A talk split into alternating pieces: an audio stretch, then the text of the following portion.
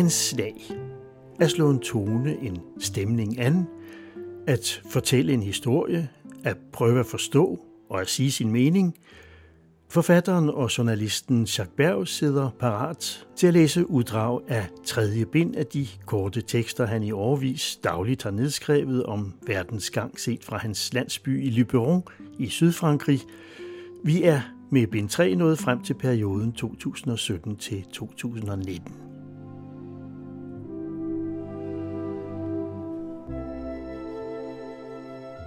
De muslimske kvinders slør er den eneste beklædningsdel i verden med religiøs bibetydning, som udelukkende bæres, når der er mænd til stede.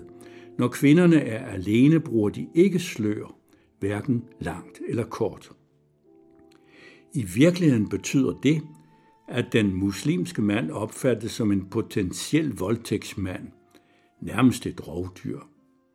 Hvis en kvinde viser en fremmed mand sit hår, bare omrisen af sin krop eller det mindste stykke hud, bliver det opfattet som et signal til ham om, at han bare kan gå til den.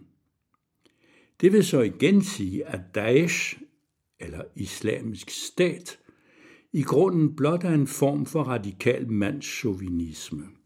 Morderne og torturudøverne med det sorte flag er i alt væsentligt nogle vilfarne fanatikere, der drømmer om et samfund, hvor manden bestemmer alting. Ingen på jorden kendt religion, måske allermindst islam, tillader mor. Ingen religion bygger på mishandling af medmennesket. Ingen religion gør kvinden til mandens slave. Medlemmerne af Daesh, af Boko Haram, af Al-Qaida og company har et rent verbalt forhold til religion. Den er et påskud, intet andet. Disse mænd har jo aldrig kendt Gud, og det er måske ikke ved at opføre sig som små, lede guder, at de en dag kommer til at kende ham. Jeg mener nok, at jeg allerede har fortalt om vores besøg i en moské i Durban i Sydafrika for en 20 år siden, hvor man forklarede os, hvorfor mænd og kvinder ikke kan bede sammen. Kvinders nærvær ville få mændene til at tænke på noget andet. Og i stedet for at tænke på Gud, ville de svælge ganske ugudeligt i kødets lyst med gåsehud.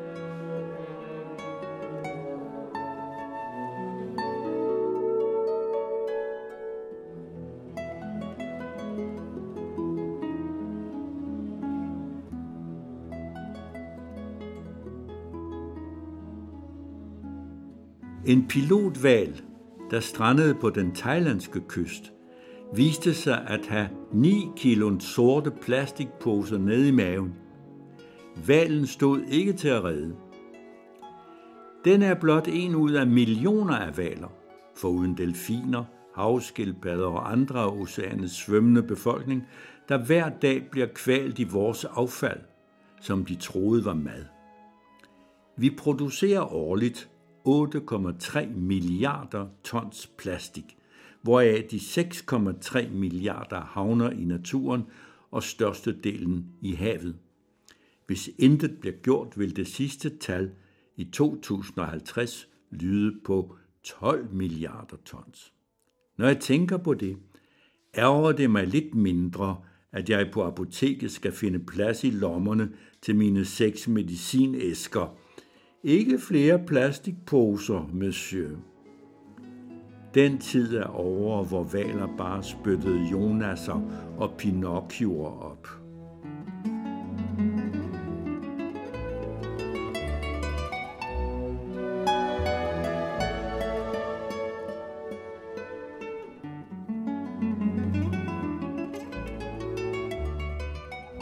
Rashida Taha, en algerisk rockerrej, er død, 59 år gammel.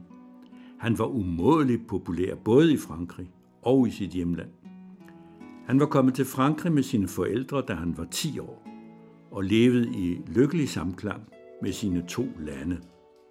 Jeg vil være algier til det sidste, og franskmand hver eneste dag, sagde Taha. Endnu en vismand, der forblev et helt menneske.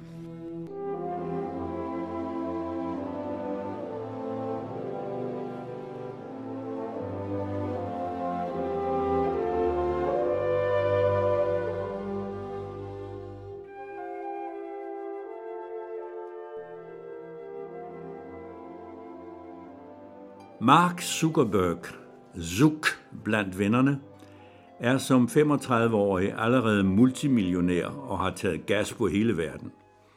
Man vidste udmærket, uden at ville vide det, at hans Facebook ikke var andet end en videre sælger af reklameplads.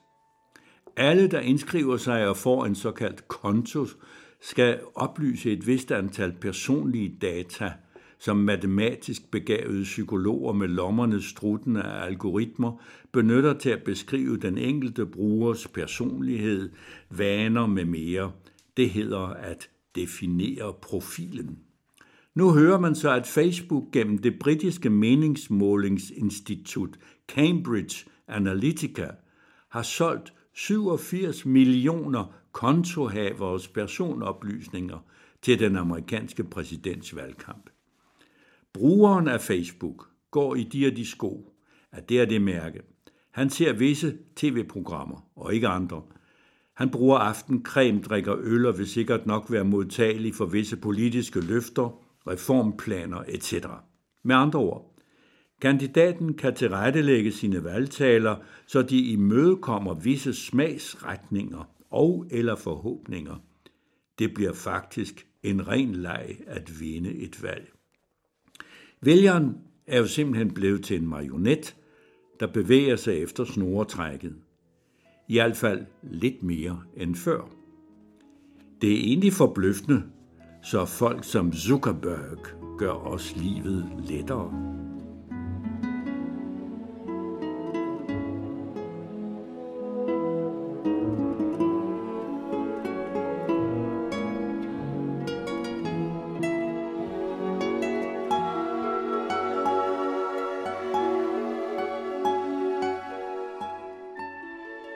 Man har studeret lejende tvillinger inde i maven på deres mor.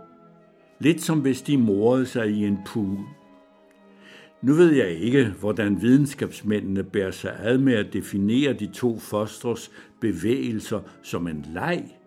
Har de set dem smile, blinke med øjnene eller give hinanden nogle indforståede klap på skulderen? Har de hørt dem skrald grine? Eller er de to fremtidige samfundsborgere blevet set skipperne med navlestrengen. Det er i hvert fald en skam, at forældre og skole, ja det ganske samfund, efter fødslen bestræber sig på at gøre de to prænatale legebørn til flittige, ordholdende, skrubkedelige alvorsmennesker. Moralen er, leg mens tid er.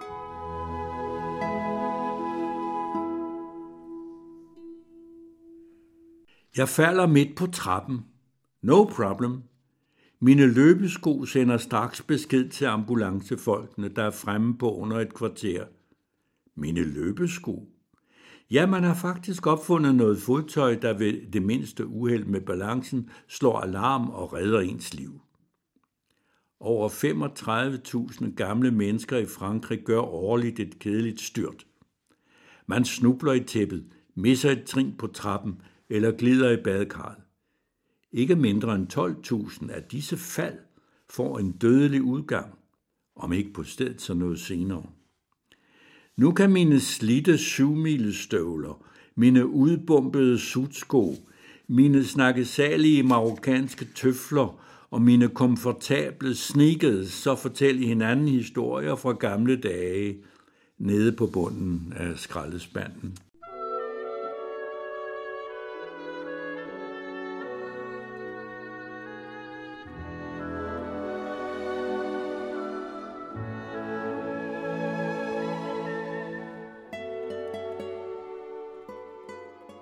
En kinesisk vismand udtaler, at kun døde fisk automatisk følger strømmen i en flod. Hvad angår os tobetede og mere eller mindre levende små og store fisk, kan man undre sig over, hvorfor vi driver med the mainstream og alligevel altid snapper efter de forkerte kroge.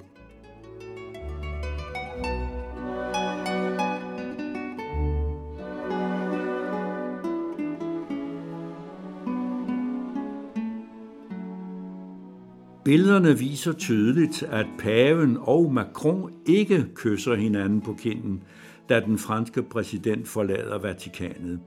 Det er nemlig Macron, der kysser paven. Han tager initiativet efter med et lynblik bagud at sikre sig, at hans medbragte kamerahold får det hele med. Pave Frans er en godmodig fyr, altid venlig. Han lader sig gerne overraske med et stort smil til gengiver han, at han langt fra at være stødt på protokollen accepterer den franske undtagelse. Den franske præsident har fået sin vilje. Der er blevet pustet nyt liv i den hjertelige forståelse, entente cordiale. Der ligger som altid en tradition bag. I 1804 snuppede nemlig Napoleon kejserkronen ud af pavens hænder og anbragte den på sit eget hoved.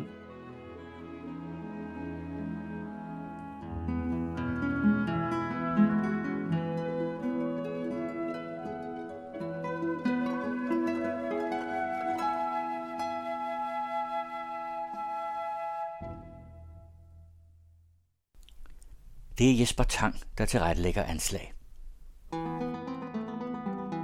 Journalistik på den klassiske måde.